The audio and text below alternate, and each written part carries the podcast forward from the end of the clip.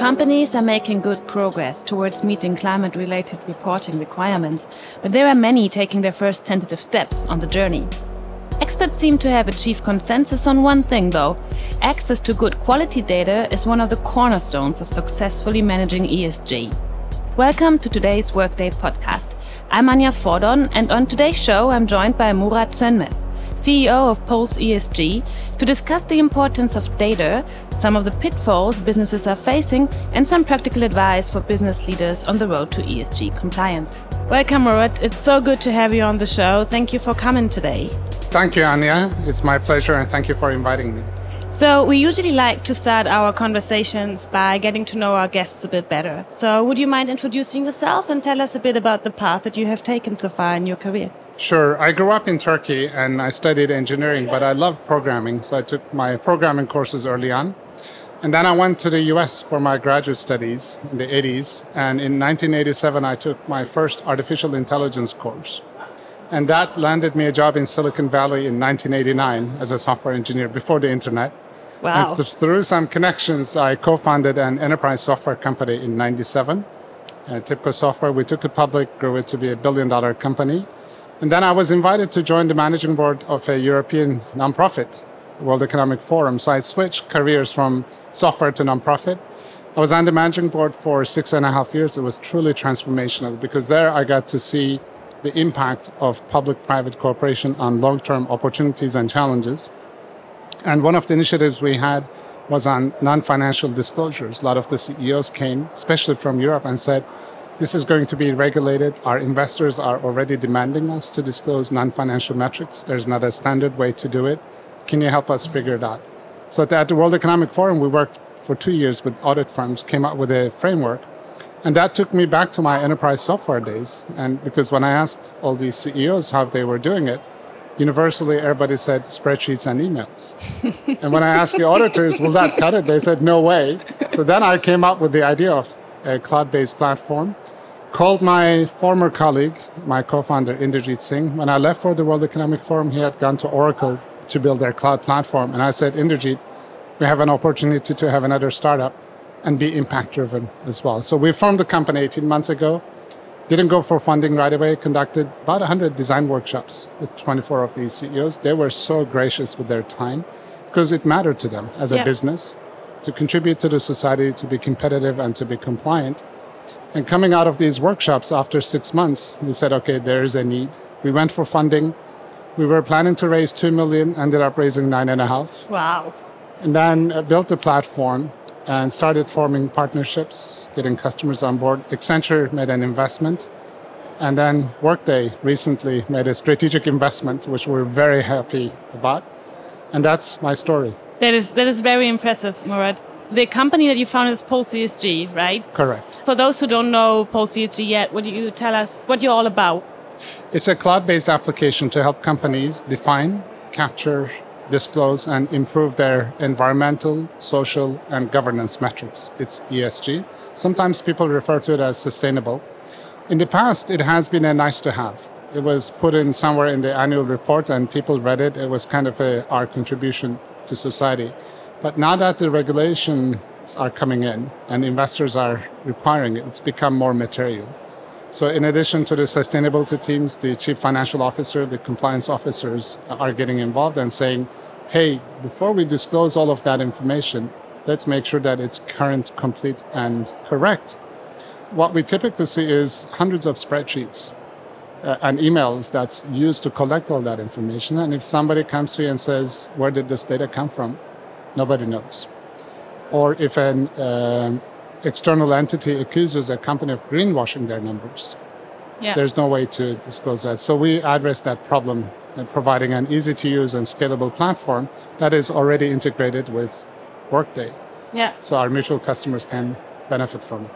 So I think maybe we go a step back, even though we might think everybody knows about, about ESG and what it is. The truth is that many professionals that's at least the experience still don't really know how, what does it mean for their respective areas like what data is collected in hr for example what does it mean for finance sectors and so on can you tell us a little bit about that sure uh, most uh, widely known metric is carbon footprint You know, what's your carbon footprint from your operations, from the energy you consume, and from the external activities. It's called scope one, scope two, and scope three. Typically, a large enterprise would have 500 metrics. Wow. Carbon is one of them. Wow. Another group, and if you look at environmental metrics, there's waste management, water treatment, soil erosion. There are a lot of metrics associated with the E column. Yeah. And on the social piece, this is where Workday comes in, in addition to finance, is diversity, equity, and inclusion. How many managers are what gender? And if you look at how people use HR systems, you don't have a single category called manager. Yeah. You have multiple. So it's not an easy question to answer. And what's the diversity? And uh, in terms of your teams and locations, if you're in manufacturing, are you using forced labor in your supply chain? Where's your material coming from? Are you paying competitive prices? So it extends beyond the enterprise. It gets really complicated. Yeah. And if you say there are a couple of hundred metrics, it becomes a bit of a, a difficult task to manage. So, how can companies actually prepare? Because we know that next year already on, right? Um, it gets really mandatory, at least for companies over 250 employees, if I'm correct. correct. So, so what can companies do right now to prepare for this mandatory collection of data to report on ESG? The best action would be to adopt Pulse ESG. Yeah, uh, I, I mean it because um, it sounds self-serving, but they need to adopt a platform like ours. We have designed it with a forward view as opposed to a lot of companies who come from different backgrounds and trying to adjust it. We've designed it for ease of implementation and ease of use with performance and scalability.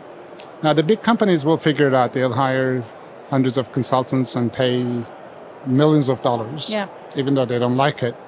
But mid-sized companies don't have that luxury. So we've designed our system to be used by them. Just to give you an idea, we have a large manufacturing company in the US. It's the largest building products manufacturer in the US. They have 93 factories. From contract signature to phase one live, from signature. Yeah. Took us six weeks. Wow. So we can really Wow, this is this is impressive. Yes, we have designed it again for what we call ease of consumption with yeah. modern day look and feel. And we provide catalog of metrics. So we already start with high level of preparation. All you have to do is configure what you want, push it out, and do the analytics. So, but companies need to start looking at a solution now.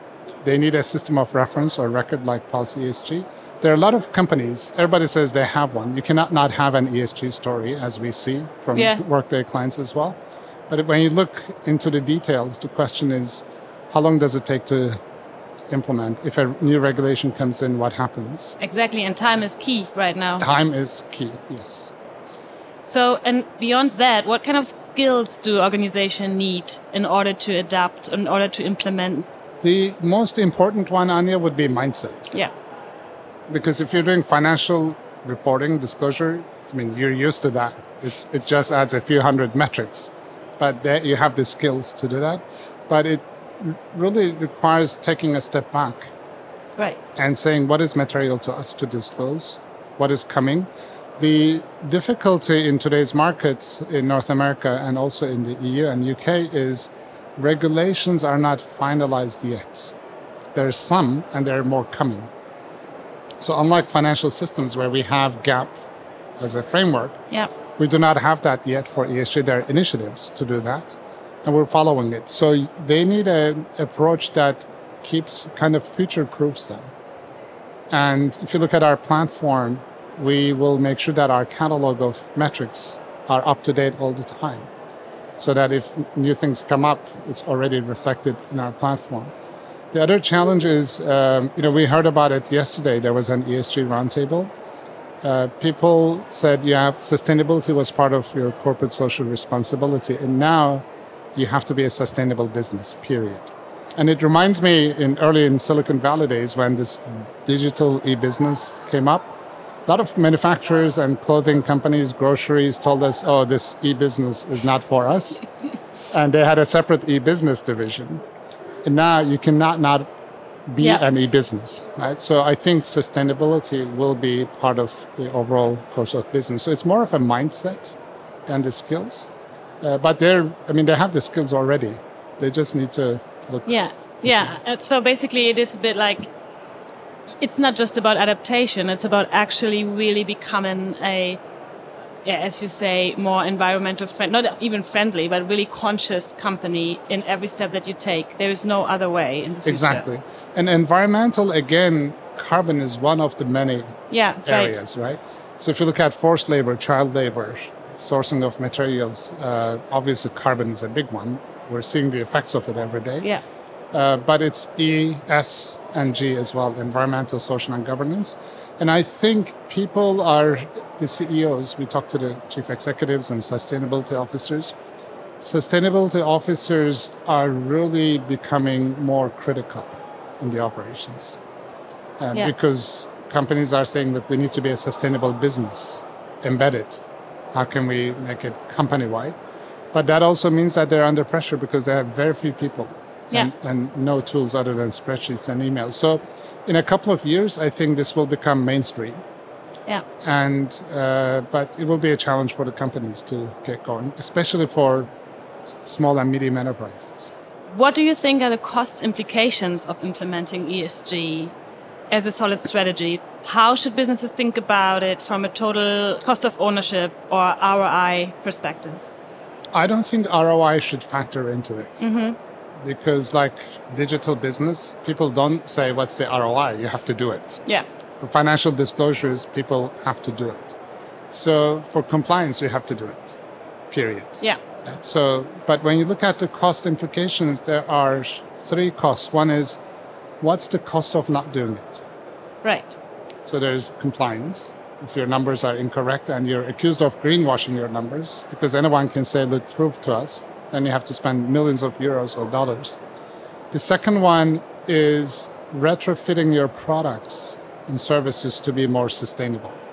Now, how do we make it more sustainable? And if you're in asset heavy industries, it's very hard. It requires, again, a strategic thought process and a lot of capital investment to move to less or more environmentally friendly products and services. And the third one is easy. It's implementing a system of record like Pulse ESG. And it's, as I mentioned, we can go live in a matter of a few months. Yeah. The cost is a couple of hundred thousand dollars a year. So it's not really a high expense item. But the more important one will be how do we transition to become more sustainable right. business in the products and services we offer.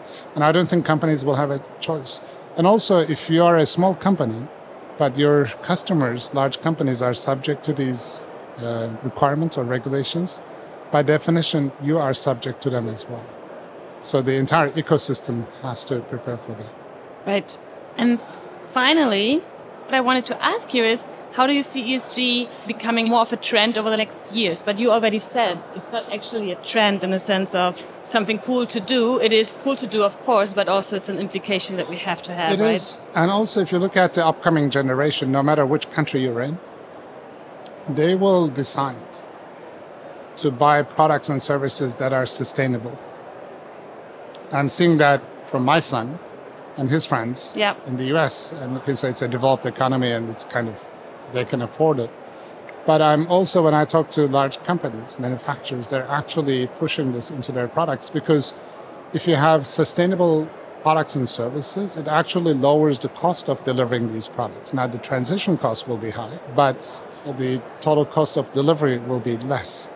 So I think the society will demand it, and we owe it to the planet and the society to make sure that whatever we do uh, doesn't harm the environment or the societies we live in, but we do our best to improve the current status. And I think I see it as an obligation. Putting aside the regulatory requirements and all that, I think we all are obliged to do that as citizens on the planet. I absolutely agree with you. And I think that's a wonderful last sentence for, for this show. Thank you so much, Murat, for being here today. It was really inspiring talking to you. I hope we see us soon again, talking more about it. I can't wait. Thank you, Anya, for having me and look forward to it. Thank you. Bye.